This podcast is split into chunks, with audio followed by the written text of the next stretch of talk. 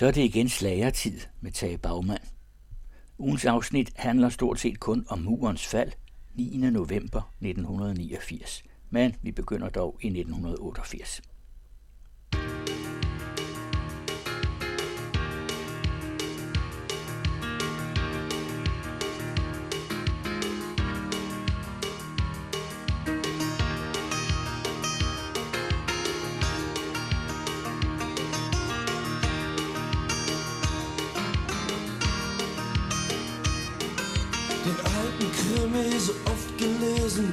Spaghetti, zu viel gekaut, zu lange geschlafen, zu oft gebadet und vor allem zu viel Fernsehen geschaut.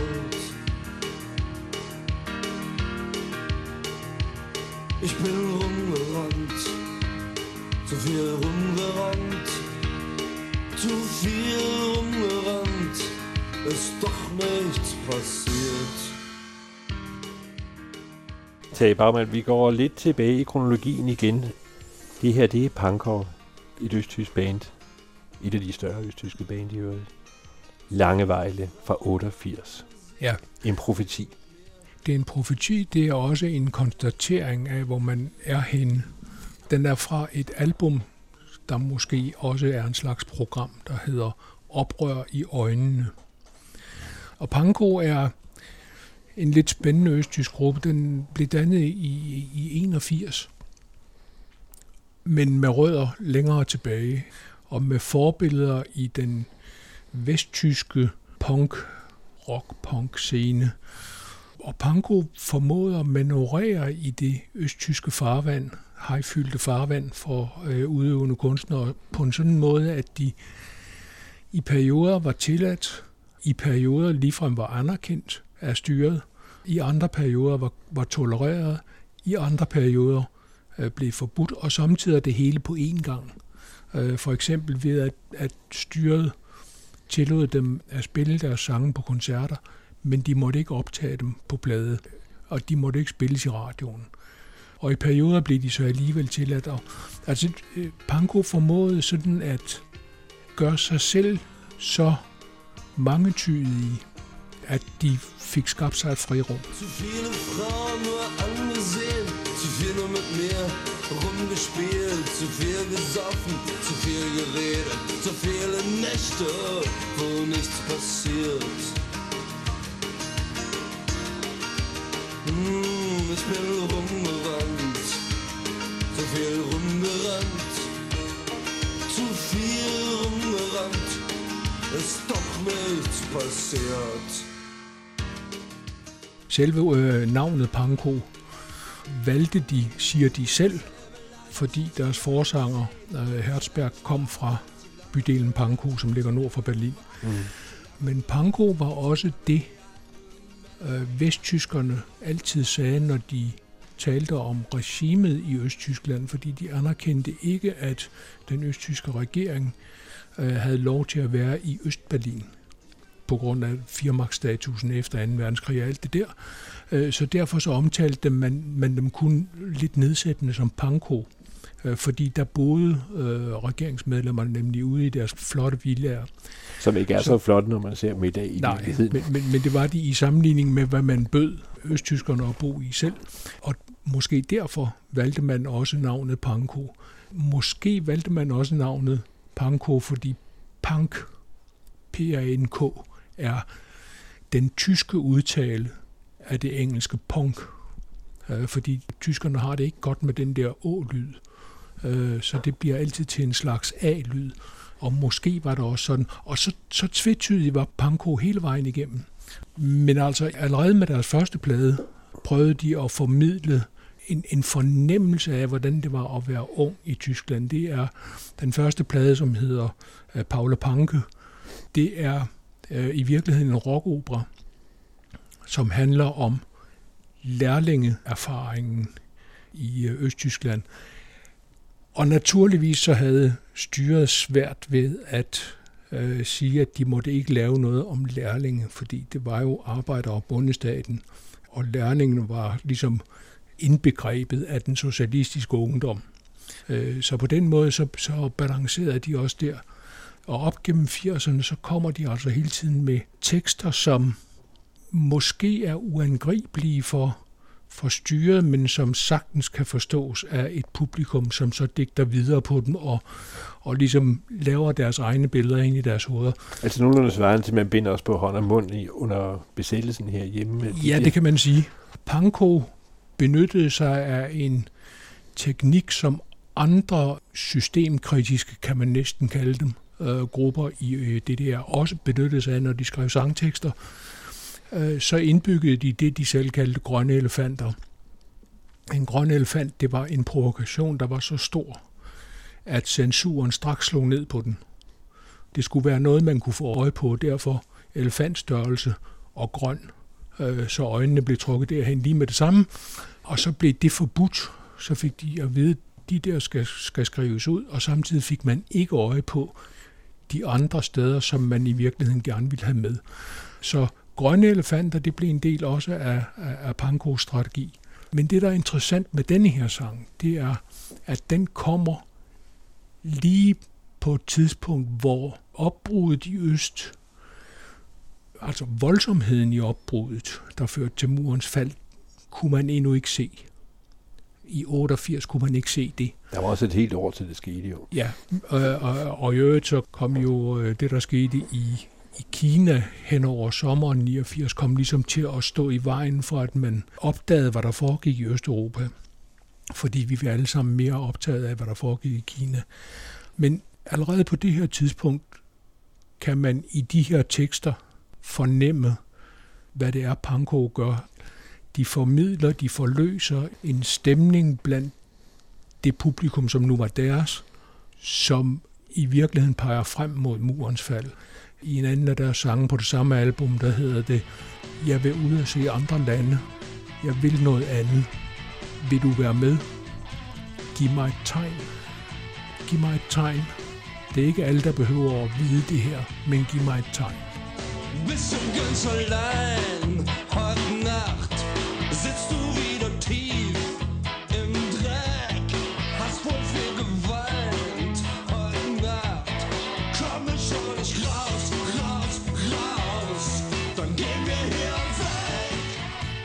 Den gik altså igennem censuren, øh, og de fik lov til at spille den på deres koncerter.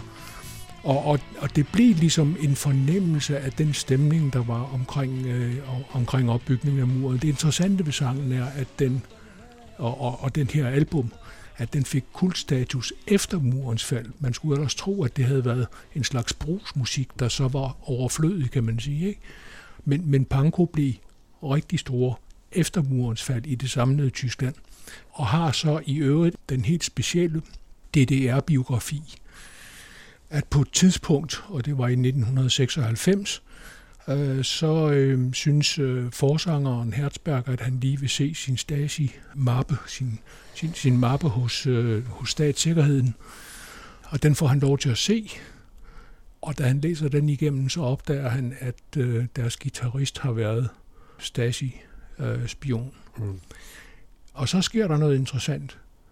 Gruppen har et stormende møde med gitarristen, og de taler i timevis og timevis og timevis. Og til sidst, så slår de en streg over det. Og han fortsætter med at spille med bandet.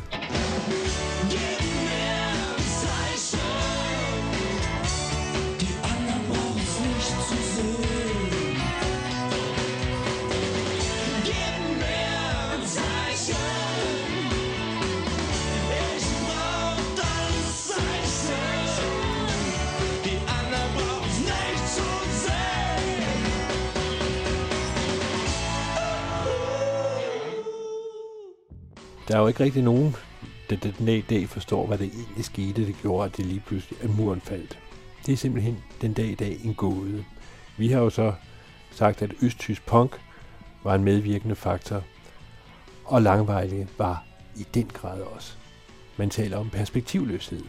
Altså det var ligesom, hvor man så igennem 50'erne, selvfølgelig først og fra 50'erne, så begynder der at indfinde, jamen nu er det her bare blevet dagligdag, og det er den samme trummerum.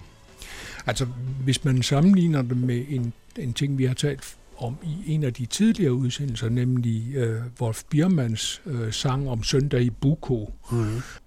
som altså handler om det, det her totalt stillestående samfund i en lille, i en lille by i DDR.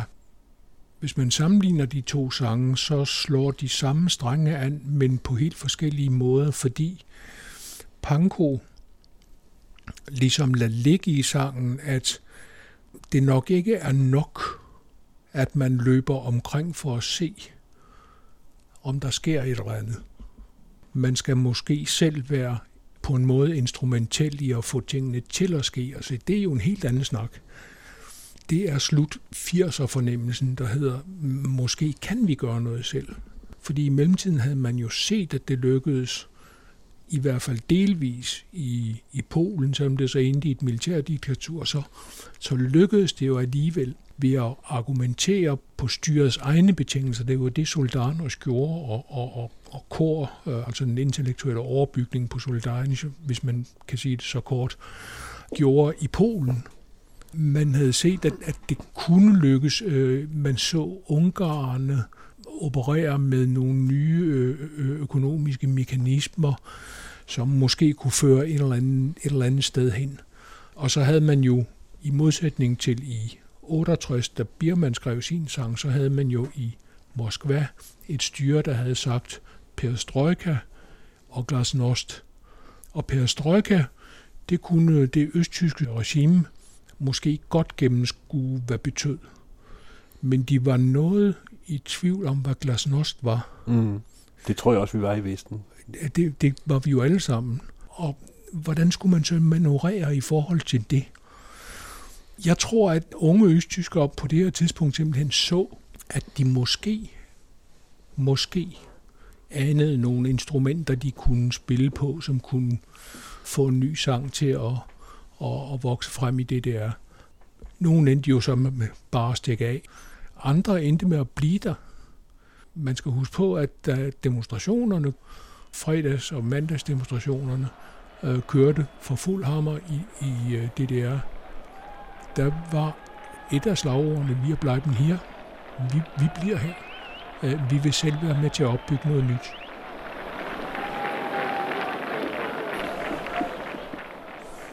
Det vi hører her, det er jo så rørende. Altså det er i Leipzig.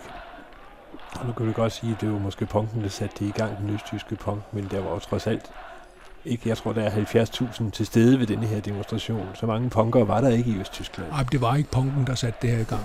Det var blandt andet fredsbevægelserne, det var blandt andet det sociale engagement, som blev til et politisk engagement i kirkelige kredse.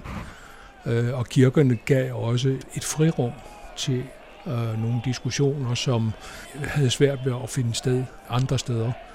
Så da vi nåede frem til den aller sidste slutning af det kommunistiske DDR, altså frem mod murens fald, som jo var i november 89, der var der først i september et opråb fra de østtyske kunstnere om intellektuel frihed, og der var underskriverne, det var blandt andet samtlige medlemmer af Panko. Og det var altså i september på et tidspunkt, hvor det endnu ikke var helt ufarligt at gå i åben konfrontation med styret. Men så var der også den store fredskoncert i øh, Frelserkirken i Østberlin, og der var et af de bands, der optrådte, det var Panko. Øh, og det var altså så i oktober 89. Så de har ligesom, i hvert fald musikalsk, har de fulgt den her udvikling helt frem til det øjeblik, hvor der går hul på muren.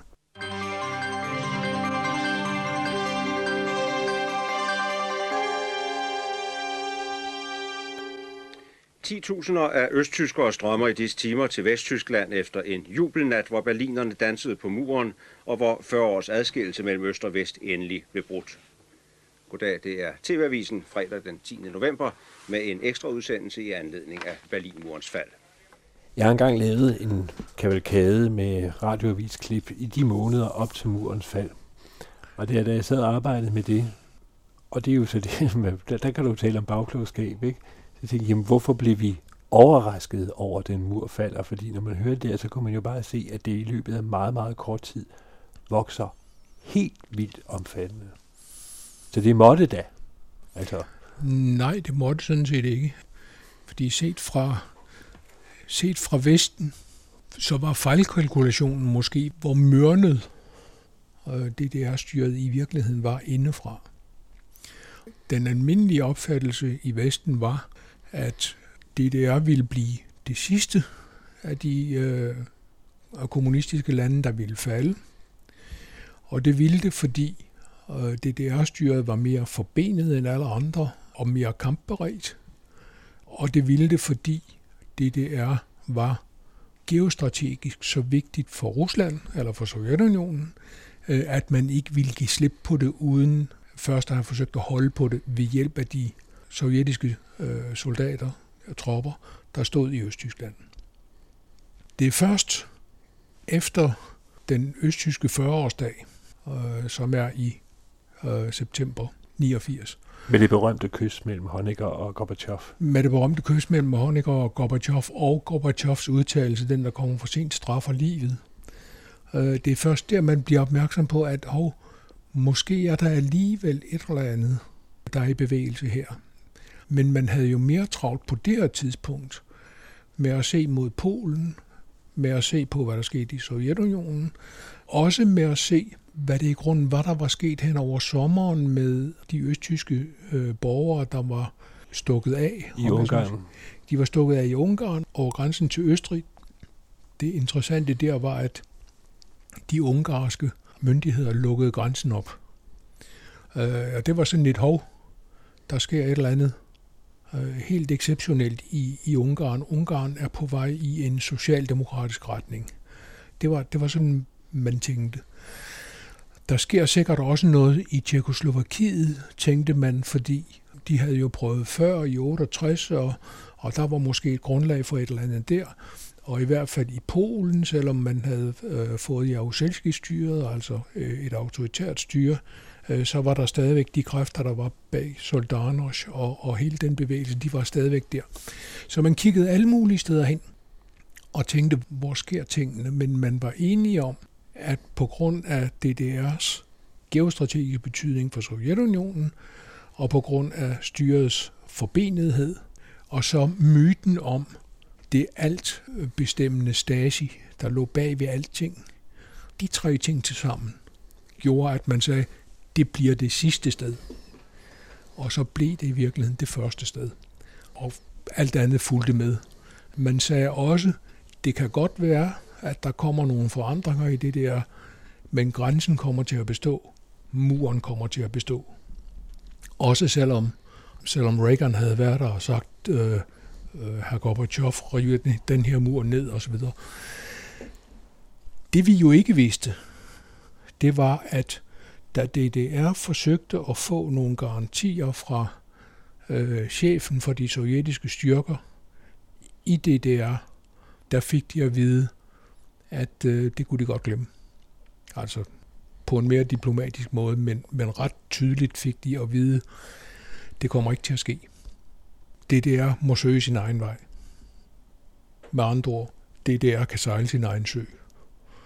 For nu at sige det på den måde. Og derfor kom det for de fleste af de vestlige øh, iagtager kom det som en overraskelse, at det gik så hurtigt. Vel ikke kun de fleste, alle sammen, det påstår Per Ørgaard. Og jeg kan heller ikke finde og, nogen, der havde profiteret det der. Nej, og især overrasker det, at vesttyskerne var så dårligt informeret, øh, som de var. Fordi det kom også totalt bag på dem. Herr Präsident, meine sehr verehrten Damen und Herren, bevor ich zu meinem Thema komme, möchte ich Ihnen eine Meldung vorlesen, die ich im Moment erhalten habe. Ich kannte sie nicht. Von sofort an können DDR-Bürger direkt über alle Grenzstellen zwischen der DDR und der Bundesrepublik ausreisen. Ja, nemlig det. Altså, der har jo det er jo velkendt, der har været spionage, der har været efterretningstjenester, der har været på kryds og tværs, og de har været meget sammenspiste. Ja. Hvordan kunne det komme bag? Det er der ingen, der rigtig ved. Altså, bagefter har man jo forsøgt sådan at, at, at, at sige, jamen det kom ikke helt bag på os alligevel. Vi havde godt set nogle tegn, og, men, men det er jo ikke sådan, det er. Altså, men så måske bare de forkerte steder hen.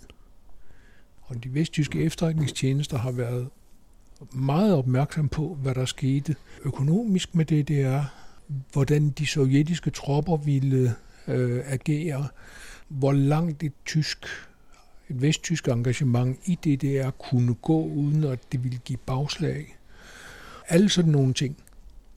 Fordi Vesttyskland var jo nødt til at balancere her, fordi øh, det skulle ikke se ud, som om de pludselig anede en chance til at tage, til at annektere øh, det der.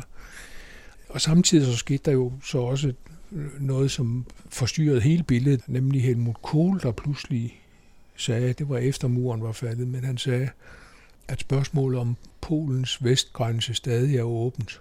Oder-Neisse-grænsen, ja. Det var Oder-Neisse-grænsen. Og polakkerne var jo ved at få et følge, og det samme var man i, i Moskva.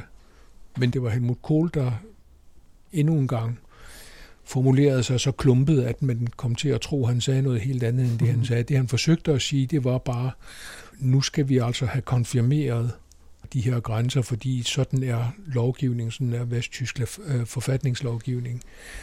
At han var faktisk 9. november i Warszawa lige præcis for at drøfte det spørgsmål. Han havde... kom han så, der sagde Helmut Kohl altså noget, som ikke var forkert. Han sagde, jeg har fornemmelsen af at være det forkerte sted på det forkerte tidspunkt. Ja, og det var han jo da i den grad, fordi hvad han ikke vidste, mens han sagde det, det var, at togen lige så stille samlede sig omkring Warszawa, så hans fly ikke kunne komme hjem. Muren gik op, vanvidsnatten som vi alle kan huske billederne fra. Og han sad i øh, Warszawa og kunne ikke komme hjem. Og ville jo frygtelig gerne, ikke, ikke hjem, men til Berlin. Hans hjem var jo i Bonn. Men til Berlin, fordi han vidste udmærket godt, at her ville hans konkurrenter, nemlig Berlins socialdemokratiske regerende borgmester øh, Walter Momber, og ikke mindst Willy Brandt, Socialdemokratiets øh, store gamle partiformand, de ville ligesom stå der og kommentere alt det her, og Kohl kunne ikke komme til. Så han sad og var totalt anspændt i lufthavnen i Warszawa, og ikke så langt fra ham i samme lufthavn sad jo et vores kollega, Danmarks Radios Tysklands korrespondent Ty Pedersen, og han var lige så forbandet over, at han ikke kunne være i Berlin. Så man kan sige, jo, Kohl øh, havde måske nok en fornemmelse, men, men der var jo ingen, der havde en fornemmelse af, at muren ville gå op der skete jo det, som vi alle ved, at, at uh, hen på aftenen så uh, blev presset på muren og kravet fra østtyskerne om at få lov til at rejse ud, som, som de var blevet lovet, måske ved en fejl, måske, måske ikke ved en fejl. Regeringstalsmanden Schabowski på en pressekonference i Morenstraße i Berlin, der har han sagt, øh, der kommer nye rejseregler, og de gælder fra, jeg tror nok, ja, hvis jeg, har, hvis jeg hvis jeg tolker det her rigtigt, så er det nok fra nu. Og det lille fra nu, det fik alle til at bevæge sig ud mod grænsen og sige, hov, regeringen siger, den melding fra, fra Schabowski, og, og det, at muren går op, når så frem til Bonn. Og i Bonn er man i gang med en budgetforhandling eller et, en eller anden forholdsvis vigtig forhandling, så forbundsdagen er samlet i Bonn. De er samlet i det gamle vandværk i Bonn, fordi øh, forbundsdagen var ved at blive renoveret. Og der kommer så den her melding ind, og parlamentsformanden læser den op i parlamentet, og der bliver ligesom et, et øjebliks tavshed, og så er der nogen, der begynder at synge nationalsangen. Øh, den, der hedder og ikke den østtysk. Den, der hedder Einigkeit und Recht und Freiheit für das deutsche Vaterland. Altså tredje strofen af af Hoffmann von Fallerslebens Lied der Deutschen. Den, der begynder med Deutschland, Deutschland über alles, som folk altid citerer, men som ikke bliver brugt som øh, tysk nationalsang. Og når du nævner den østtyske, så kunne de sådan set ikke øh, synge den østtyske øh, nationalsang, øh, som havde oprindeligt en tekst, der hed Auferstanden aus Ruinen und der Zukunft zugewandt. Den tekst var blevet sløjfet i 1972, der havde man vedtaget, at den skulle ikke bruges mere. Og det havde man gjort, fordi i 1972, lige efter at Honecker var kommet til og havde afløst Walter Ulbricht, der opgav man officielt det mål, man ellers havde forfulgt, nemlig at få etableret et fælles Tyskland, der skulle være socialistisk og alliancefrit og afrustet. Det mål blev opgivet, og derfor kunne man ikke bruge teksten til den østtyske nationalsang, fordi den indeholder linjen Deutschland einig Vaterland. Mm. Og det gik ikke. Øh, sådan noget var man meget, meget opmærksom på i det der. Øh, så man beordrede simpelthen, at nationalhymnen fremover var uden tekst. Så derfor så stod den ikke til rådighed, om jeg så må sige. Men, men, men det var et, et, et meget, sådan, meget gribende øjeblik, da man så parlamentarikerne i Bonn pludselig istemme den her sang, og så langsomt alle sammen kom op og stå.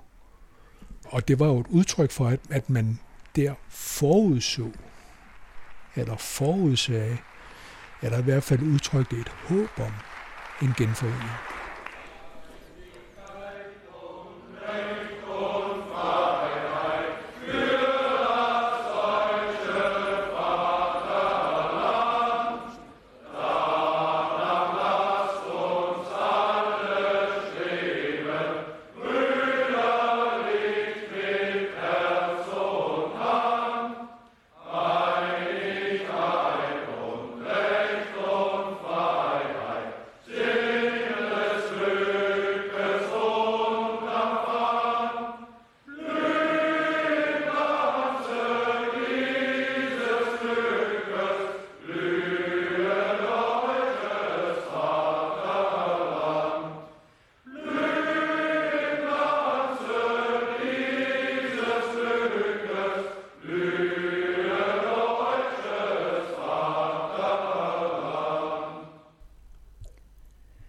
Den tyske nationalsang, som den lød i Bundesligaen 9. november 1989, afsluttede dette afsnit af Bagmans Slagerkrønike.